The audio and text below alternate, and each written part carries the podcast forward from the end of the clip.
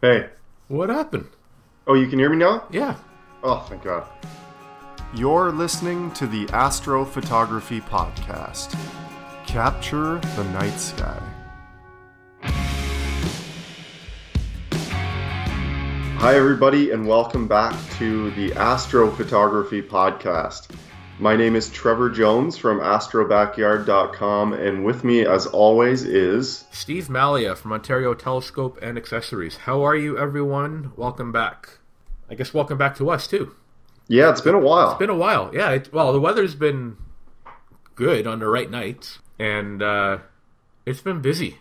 It has. There has been a few good nights in there, in even around new moon. So, uh, yeah. I mean, a few thunderstorms mixed in between, but you know, I'm not going to complain. No, no, it's been it's been okay. So, Trevor, you sound sound tired. Is it allergies or is it something else? Yeah, well, it is allergies, but it's also the fact that uh, that Canada's only NBA basketball team won the NBA championship last night, and it was uh, it was a late one. The game didn't start till nine, and uh, I know you were up as well because it was pretty exciting to see that. Oh yeah, I wasn't going to miss that. Um, game five in Oakland, Raptors versus the Warriors. It was game six. Was it game six? Yep. We lost game five. We, we could have won game, game five. five. We didn't. Yeah, I'm sorry. I got that confused. Game six. And uh, they played with class and they played hard, and both both teams did. Both teams really wanted it. And uh, it came down to the end, and the last 10 seconds took about 15 minutes to finish.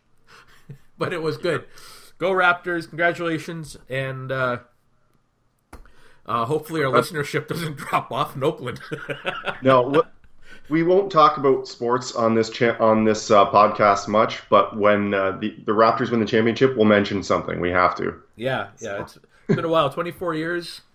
Um, Trevor, off air, you were saying you used to go to the games early on. I used to go as well, back into Skydome. That was pretty cool, and uh, yeah. Uh, good memories, and and yeah, congratulations. So yeah. Anyways, we'll uh, let's let's get back to the topic at hand, astrophotography. So, as you might have heard, um, we've changed the name to the Astrophotography Podcast, and you know it has a nice name to it, a nice ring to it. and uh, we'll talk about all things astrophotography. Still, uh, nothing's really going to change. Um, just the name. So you know, lots lots going on. Good time of year. Um, Galaxy season is coming to an end, kinda, and uh, now all the nice targets that, that, I like to image are coming out. Um, the Milky the Way, yeah, the Milky Way starting to rise. Uh, the nebula is there. Uh, it's the time of year to get excited and dust off that equipment and the narrowband filters and see what you can do. And what are you working on right now, Trevor? What what what's your projects uh, so you got going on? There's two constellations where I'm really focusing all my time on, and that's Cygnus and Sagittarius. So what I've been doing recently, just because of the, uh, it is a bit early into Milky Way season because like Sagittarius doesn't realistically get high enough to shoot until about like 1 a.m. So I've been spending, I, I usually spend about an hour or two in Cygnus because there's lots of nebulae in there and then I hop over to Sagittarius after that to get onto the Lagoon Nebula. So the two targets I've been shooting are the Butterfly Nebula in Cygnus, which is basically the Sadr region, and then uh, I'm I've been hopping on the Lagoon Nebula when it's late enough in Sagittarius from the backyard. I did I did some wide field stuff last year of uh, Cygnus and really really enjoyed. it. I'm going to spend some more time on that this year now that I, I have a modified DSLR, so it'll be a little easier to capture a lot of that really deep hydrogen alpha signal. Yeah, there's a, there's a heck of a lot of it in, in Cygnus. Yeah, uh, especially the, around the Sadr region, like you were saying. That because that's yeah. right. If you have a modified camera, that's where things are really going to pop. Mm-hmm. So that, you know, that's my project for the year. In the uh, for the lagoon, what what equipment are you using? So for the lagoon, I've been uh, I've been using a, a, dual band pass narrowband filter.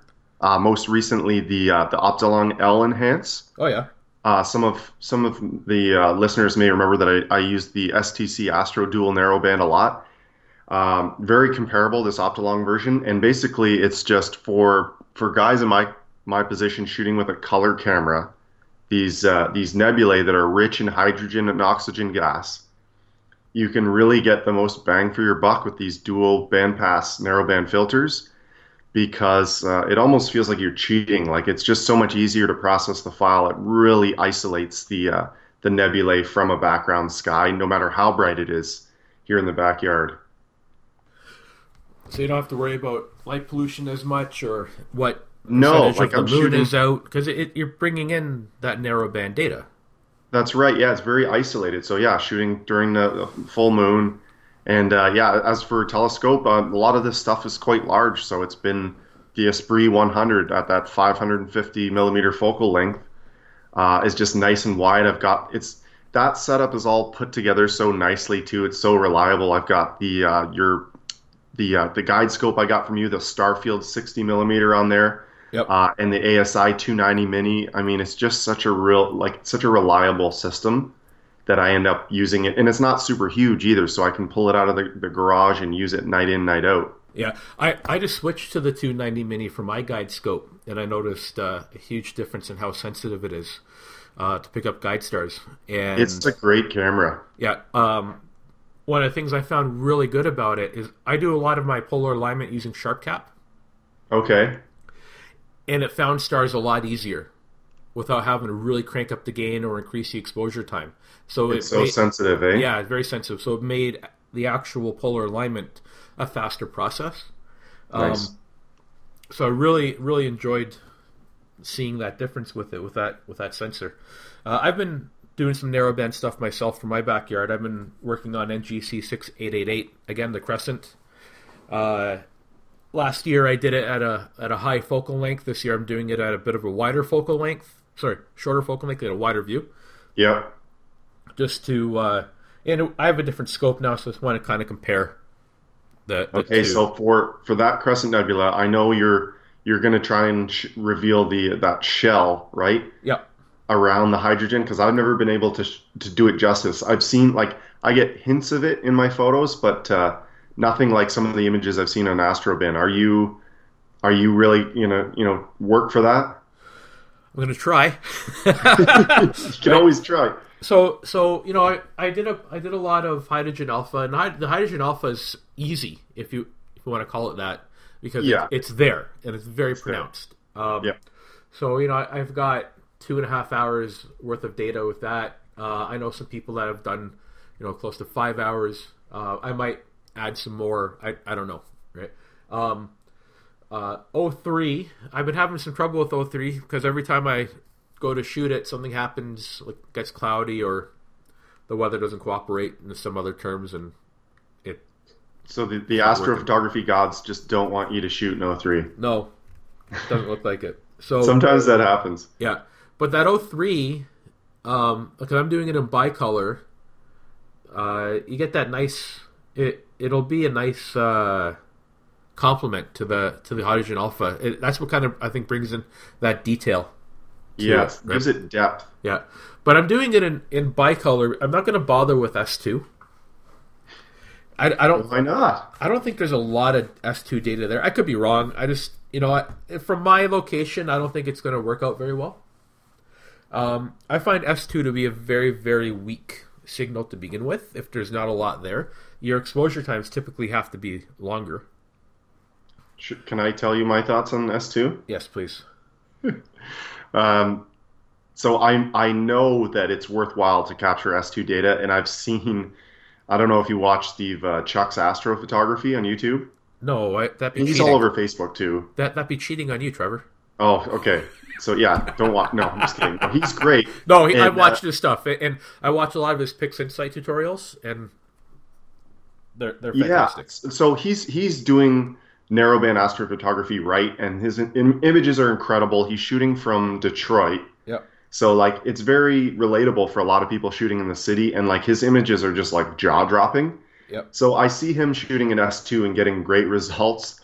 Myself, I spent uh, I feel like I wasted uh, about three to four hours on a clear night uh, near new moon where I chose to shoot S2 on the Cave Nebula. And uh, after you know everything, great guiding, everything perfect, clear night. I go look at the data, process it. There was nothing there. Yeah. It was such a weak signal, so disappointing. Where I feel like, man, it's going to be hard to convince myself to put that that S2 filter in there on a clear night again. So it it is a weaker signal, right? It does bring out some of the finer details, I think. What you do need to be careful of, and I don't think this was your case, Trevor, um, but if you're going to be doing S2, you shouldn't need to use a light pollution filter. Actually, I, I, I'm of the belief that for any narrowband filtering type Im- narrowband filter imaging, that, that sounds better. You shouldn't be doing anything with a uh, light pollution filter in front of it. I know some No. people do. Uh, even though technically, like on the hydrogen alpha and the O3, it should come through. It's still another substrate of glass that has to go through, and you're weakening your signal. But especially on S2, because it's so close to the IR region, the IR Yes. signal, you could be clipping it out. So Yeah, that- it's right at the end, eh? Past Yeah. H alpha, bordering on the near infrared. Yeah, so if if you have a an IR filter that that's pretty aggressive, right, and, and really takes it to that near IR, you could be really clipping it out and effectively shooting darks unknowingly. Which you know, there's the glass half full. Those are still there you go. Yeah. So hey, you got darks, right? But Yeah. um, yeah, I, I my experience with S two hasn't been that great. So you know, I, I've seen some great results with just uh, O3 and Hydrogen Alpha for the Crescent. Um, that's what I did last year. I was really really happy with it. You know, it, it, it impressed the guys at the bar. That's what it's all about. yeah, uh, and uh, yeah, so that, that's my project. And then uh, I got a new camera too, which I'm I'm still playing with. Um, a complete departure. This is a CCD. It's not CMOS, so it it's uh, imaging with it's completely different. I've noticed. You're not doing a Right, you mentioned that, and that yeah. that's a surprise to me. I thought, you know, CMOS, CCD, uh, it's a dedicated astronomy camera. I thought that the experience would be, you know, very similar, but you're saying that's not true. No, I, I, I that's my experience, anyways. And my exposure time has to be a lot longer. So, you know, five six minutes minimum, uh, ten minutes preferable. So you have to make sure like your polar alignment is really good, your guiding is on on point. hmm And if you got those two things down pat, then you know doing a ten minute exposure really shouldn't be a problem. Your biggest risk, I would think, is you know having a plane flyby hmm right? But you can take care of that in uh, in processing with different uh, stacking techniques, right? Yeah. So, you know, that, that's pretty cool. It's a mono camera. It's a Starlight Express Trius uh, 964 Pro. Uh, so it, it it's a six megapixel camera, so big pixels. hmm And yeah, I, I just, you know I can't wait to really get it get it going. Uh, right now, I've been using the ZWO 1600, but I'm gonna uh, I'm gonna swap that out after I get the Cygnus project, not Cygnus, sorry, Crescent project completed. In Cygnus. In Cygnus, yes. Then I'll In- move on in- to something else. Yeah. I think I'm Um, going to do and- the Wizard. Oh, the wizard, not, wizard's nice. Actually, uh, speaking of the of the wizard, it, Cepheus is a you know what like it's such a sleeper constellation for objects. There's a there's a lot of great targets in there, Yes. and it's funny because I I lived in the old house, the old backyard from for three years, and I really didn't have a great north view to the north. So I never really spent time in Cepheus other than when it swung way up in the fall. But now I've got a real big window to the north, so like Cepheus is right there all night long because it's uh, it's a lot of those objects are circumpolar and we can you know image them almost like all year long. Yep. And uh, like the Cave Nebula, the Wizard, the Rose, um, not the Rosette, the um, Elephant's Trunk. Yep. There's a lot of great targets in there. So depending on you know the obstructions in your backyard and where you are, um, Cepheus has just got a ton going on. Well, it, it's like uh, Cassiopeia. Same thing, Same exactly. thing. You can you can image that. Uh, Yeah, it's right next to it. uh, quite a bit. There's a lot of good good objects in Cassiopeia as well. For sure. Yeah, I guess uh, like my point is, where a lot of these targets that I considered to be, uh, you know, September, October targets, like uh, the Heart and Soul and stuff. Man, if you stay up late enough and you've got a, a view to the north, you can start shooting those like this month. Yes. Yep. So, and and what about lunar photography? I know you, you you shared a picture of the moon recently, Steve, and it's not something I've done a whole lot. Do you have any like input on, on like your experience there? Yeah, so it's extremely hard, and and uh, you'll pull your hair out. No, I, I'm kidding. You know, I, I, the other night I was I was in my uh, pod and waiting for the crescent to uh, come up high enough for me because it was behind a house. You were just sitting there looking at your watch. Yeah, kind of. I don't wear a watch. I look at my phone. Oh, okay. Come on, like uh, like all the cool kids do. Oh, and you're Um, on Facebook. Yeah, that too. And uh, um, yeah, so the moon was there, and I, I thought, hey, why not? Let's give it a shot. So I, I pointed my, my scope to the to the moon, and I brought up uh, uh, SharpCap, and I was in focus. Um, and I just played with my exposures a bit. If if like even a like a one second exposure was overexposed because the moon is so bright. Oh, heck yeah. So just a like uh, like a big round ball, although it was only sixty five percent, so it wasn't a complete ball. But you get the idea. And then, uh, so I I brought my exposure down to a point where I can you know you can see detail, and uh, I just let it go, and I, I set it for fifteen hundred frames. Uh, I think it was like 0.85 seconds, Right. and So- uh, away it went. So there's a talk about a huge difference just right off the bat Oh, as yeah. opposed to deep sky imaging. Instead of shooting long, it's you're shooting very, very short. Yes. So so it went and I had this 42 gigabyte movie. It was an, an SER file and SCR. yeah, by default I, I'm not I don't know much about the format, but by default, uh, SharpCap saves it in SCR. But what I do know about SCR is that it's not a compressed file. Like, there's some people that will re- record it in AVI. Right, right. AVI is a compressed file, Sure. so you're going to lose something. Yep, you never want to do that. Right, so I have this 45 gig file, and 42 gig file, and I had it on a USB, and I brought it onto my computer, and it brought it down to a crawl while it it processed it, and That is a monster. yeah, so it, it it was oh yeah, you know my my computer's overclocked. I got liquid cooling on it. The heat off of it was crazy. And my It was probably humming nuts. pretty loud. Yeah. Yeah. yeah, The nuclear power plant is putting on the reserve. The lights Um, are dimming. lights are dimming. Yeah. Uh, neighbors' clocks are flashing 12 o'clock now in the morning. Um, anyways, uh, there's a couple ways to do it. There's two really popular programs out there. One's Registax, a little long in the tooth. It's old, but it works really well. There's another one, Astro Stackert, I believe it's called. Uh, I thought it was AutoStakkert. Auto Stacker? Yeah, you're probably right. I haven't used that, so I don't know anything about it, but I remember watching uh, a video. This is before I knew you, Trevor. Mm-hmm. Watched a video on YouTube on how to process a lunar image, so it's kind of going by memory. And I took a I took a planetary course a couple of years ago. Um, but with Registax, basically, it, it's really simple. Where it kind of you just click on the highlighted green button. So you just kind of follow. It's like four buttons in total. Mm-hmm. Oh you do, yes, I right? went through this before on uh, like a planetary image of Jupiter. Yeah, it's very similar to that. It- so it'll take all your take the SCR file. Uh, you can tell it, or it take the best eighty percent of what you find.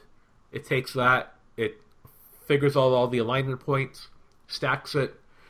It kind of looks okay, and then the last thing is called wavelets.